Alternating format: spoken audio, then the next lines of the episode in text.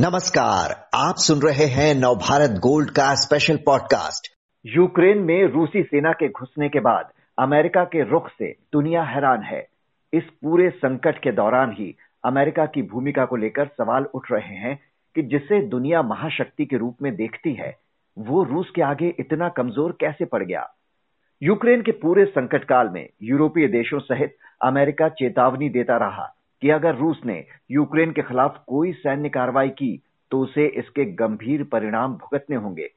लेकिन रूस की सैन्य कार्रवाई के बाद भी अमेरिकी प्रेसिडेंट जो बाइडेन के रवैये ने यूक्रेन के राष्ट्रपति को यह कहने को मजबूर कर दिया कि संकट के इस समय में अमेरिका और नाटो ने उन्हें अकेला छोड़ दिया।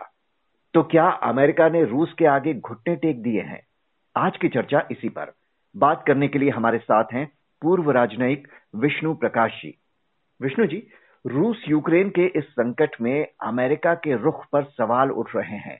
कैसे देखते हैं आप उसकी भूमिका को? नमस्कार जी अमेरिका की भूमिका अद्भुत है। आ, थोड़ा सा अगर पीछे जाएँ तो 20 साल अफ़गानिस्तान में उन्होंने कहा कि हम आतंकवादियों के साथ खिलाफ लड़ाई कर रहे हैं। और एक दिन सब कुछ और महिलाओं के लिए अधिकार के लिए कर रहे हैं प्रजातंत्र के लिए कर रहे हैं और एक दिन सब कुछ छोड़ छाड़ के और, और चले गए। और जो आतंकवादी थे मैं तालिबान की बात कर रहा हूँ उनके साथ सांठ गांठ हो गई और उनके साथ समझौते होने शुरू हो गए।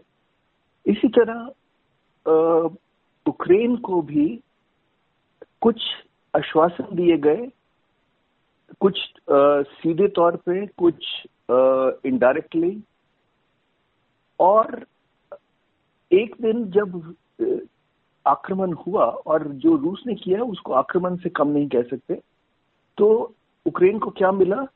दुआ मिली राष्ट्रपति पुतिन राष्ट्रपति बाइडन और बोरिस जॉनसन कह रहे हैं कि हम आपके लिए दुआ करेंगे हम आपको सहानुभूति देंगे आप प्रजातंत्र की विजय होगी तो ये थोड़ा अद्भुत है, पर बड़ी ताकतें वही करती हैं जो उनके हित में होता है।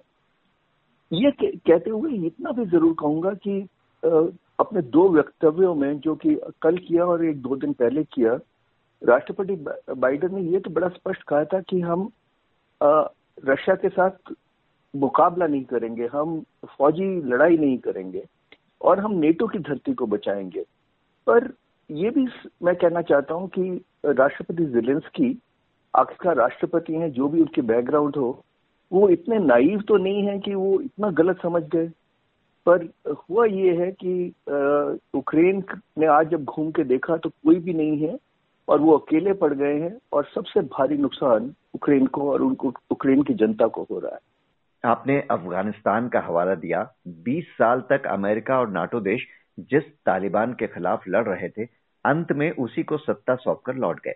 तो पहले अफ़गानिस्तान के लोगों को अधर में छोड़कर लौटे, अब यूक्रेन संकट पर खाली चेतावनी देते रह गए।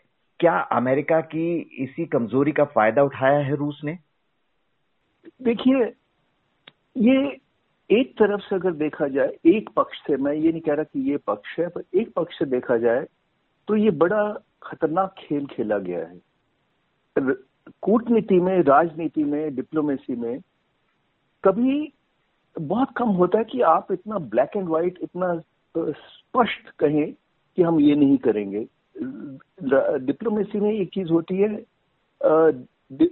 स्ट्रेटेजिक एम्बिग्विटी जिसमें कि कुछ चीज़ें अधूरी छोड़ दी जाती हैं। कुछ चीज़ों के लिए आप दूसरी तरफ़ अपने प्रतिद्वंदी को सोचने में मजबूर कर देते हैं।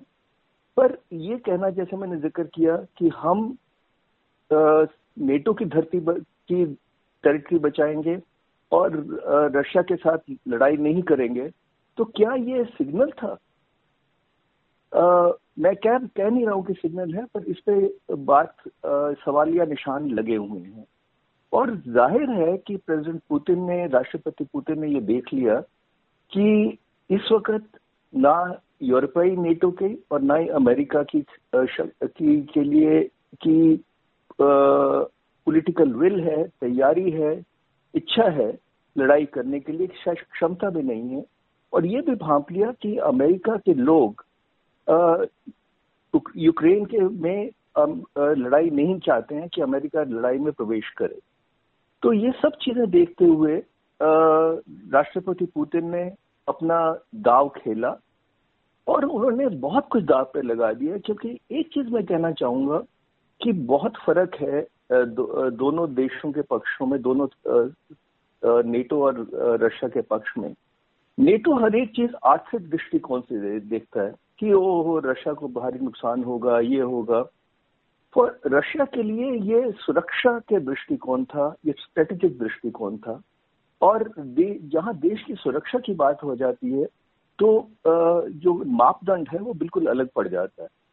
तो और रशिया जब कमज़ोर था तो चुप रहा कुछ कर नहीं पाया। पर अब क्योंकि रशिया पहले से ज़्यादा ताकतवर है और अमेरिका के पास वो शक्ति नहीं है जो पहले थी उसने अपना दाव खेला पर ये बड़ा बड़ा खतरनाक खेल खेला जा रहा है हर पक्ष से। क्योंकि इससे जो जियो है जो जो रूल ऑफ़ लॉ है वो खत्म हो जाएगा। और बड़े देशों को ताकतवर देशों को ये इशारा मिल जाएगा कि अगर वो चाहें तो आक्रमण कर सकते हैं छोटे देशों पे या देश जो इतने ताकतवर नहीं हम्म, बिल्कुल ही खतरनाक संकेत निकल कर आ रहे हैं जो आप ये बात कर रहे हैं। इसीलिए एक बड़ा अहम सवाल उठ रहा है कि नाटो और पश्चिमी देशों की इस कमज़ोरी का फ़ायदा कल कहीं चीन जैसे देश भी उठाने लग गए तो क्या होगा फिर दुनिया का? देखिए, यही सबसे बड़ी, सबसे बड़ा सवाल है और ये सबसे बड़ा चंबा है और सबसे बड़े दुख का विषय है। अगर हम हकीकत देखें तो रूस सोवियत संघ नहीं है। सोवियत संघ जब था तो कोल्ड वॉर थी। एक तरफ़ ईस्ट, ईस्टर्न यूरोपियन कंट्रीज़ थे, वॉट्सअप पैक्ट कंट्री थे, एक तरफ़ नेटो था। उन्नीस सौ इक्यानवे में जब सोवियत यूनियन छिन्न भिन्न हो गया तो उसके बाद रशिया ने क्या किया? लगातार आठ नौ साल, दस साल रशिया ने पश्चिम की तरफ़ दोस्ती का हाथ बढ़ाया और उनके साथ कोऑपरेशन बढ़ाने की कोशिश की। पर इतना घमंड था पश्चिमी देशों को कि रशिया कमज़ोर है और अब इसके, इसको और भी कमज़ोर किया जाए और उसी उसी चक्कर में लगे रहे। ये और अब जब अफ़गानिस्तान से अमेरिका निकला था तो क्या कह के निकला था? कि देखिए एक तो हम अंदरूनी मामलों पे आ, पे फोकस करेंगे। दूसरा जो चीन है सबसे बड़ा जो जो चैलेंज है जो डेंजर है उसके ऊपर ध्यान केंद्रित करेंगे। और किया क्या? आपने रशिया के खिलाफ कार्रवाई शुरू कर दी या रशिया को को एक तरह से आपने एक कोने में धकेलने की कोशिश की और उससे ये हुआ कि दोबारा से शीत युद्ध तो कम से कम शुरू हो ही गया है। और क्या शीत युद्ध? चीन और रशिया अब इकट्ठे हो रहे हैं, जो कि उभरती ताकतें हैं और नेटो देश जिनके पास अब वो पॉलिटिकल विल नहीं है, वो वो एक्सपोज हो रहे हैं। तो जैसे आपने कहा कि जियो पॉलिटिक्स पे बहुत भारी असर पड़ेगा और इससे कहाँ बात रुकती है वो कहना बहुत मुश्किल है। तो अब सवाल यह है कि अमेरिका इस पूरे दौर में क्या कर सकता था या अब आगे उसे क्या करना चाहिए? उसने रूस पर नए प्रतिबंध लगा दिए हैं, जिसके तहत रूसी अर्थतंत्र को निशाना बनाया गया है। बाइडन कह रहे हैं कि ये कड़े प्रतिबंध जो हैं वो सैन्य हमले से भी कहीं ज़्यादा असरकारी होंगे। क्या ऐसा लगता है? उनकी कहने में और उनकी बॉडी लैंग्वेज में बहुत फ़र्क था। अगर आप देखें कि आ, कल जब वो बोल रहे थे तो भरसक कोशिश कर रहे थे कहने की कि हम आ, जो बुलीज हैं उन उनको संभालना जानते हैं ये, ये हम ये करेंगे वो करेंगे पर उनकी जो भाषा थी और उनका जो बॉडी लैंग्वेज थी और जो वो कर रहे हैं उसमें ज़मीन आसमान का फ़र्क है और वो भी जानते हैं। क्या कर सकते थे? ये कोई मुश्किल नहीं है आ, समझने के लिए।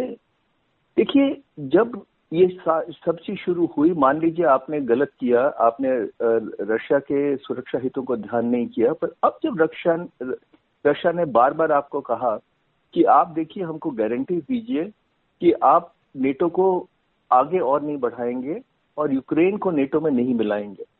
तो क्या वो गलत कह रहे थे? उस वक्त राज राजनीति का था, की बात थी एक दूसरे को नीचा दिखाने का नहीं एक दूसरे को ऊपर उठाने की बात थी स्टेट्समैनशिप की बात थी। पॉलिटिशियंस का काम नहीं था लीडर्स का काम था एक विजन का काम था। पर कोई पश्चिमी देश में, मैं दुख के साथ कह रहा हूँ कि वो अपने घमंड में और ये सोच के कि रशिया कह रहा है पर करेगा नहीं, इस सोच में रहे और उसका अंजाम ये हुआ। और अब क्या जो होना चाहिए, जो होना है, वो हो गया। पर रशिया को ऐसे कहना कि कि आप सैंक्शंस पे सैंक्शंस लगाएँगे आप लगाते रहिए। नॉर्थ कोरिया पर भी सैंक्शंस का ज़्यादा फ़र्क नहीं पड़ा है। रशिया को सेंक्शन का फ़र्क पड़ेगा पर क्योंकि उनकी सुरक्षा की बात है उनकी आ, आ, उनकी इंटेग्रिटी की सोवरेनिटी की बात है और रशिया एक ऐसा देश है जिसमें कि बहुत आ, बहुत मुश्किलें नहीं है। इससे पुतिन की साख रशिया में बढ़ेगी और इससे पश्चिमी देशों की साख कम होगी। ये शायद एक बहुत शॉर्ट साइटेड अप्रोच थी, पर इसका जो कीमत है, वो पूरे विश्व को चुकानी पड़ेगी। जी, बहरहाल बातचीत के ज़रिए अब भी स्थिति को संभाल लिया जाए तो काफ़ी कुछ और डैमेज होने से रोका जा सकता है। विष्णु प्रकाश जी बहुत बहुत शुक्रिया आपका।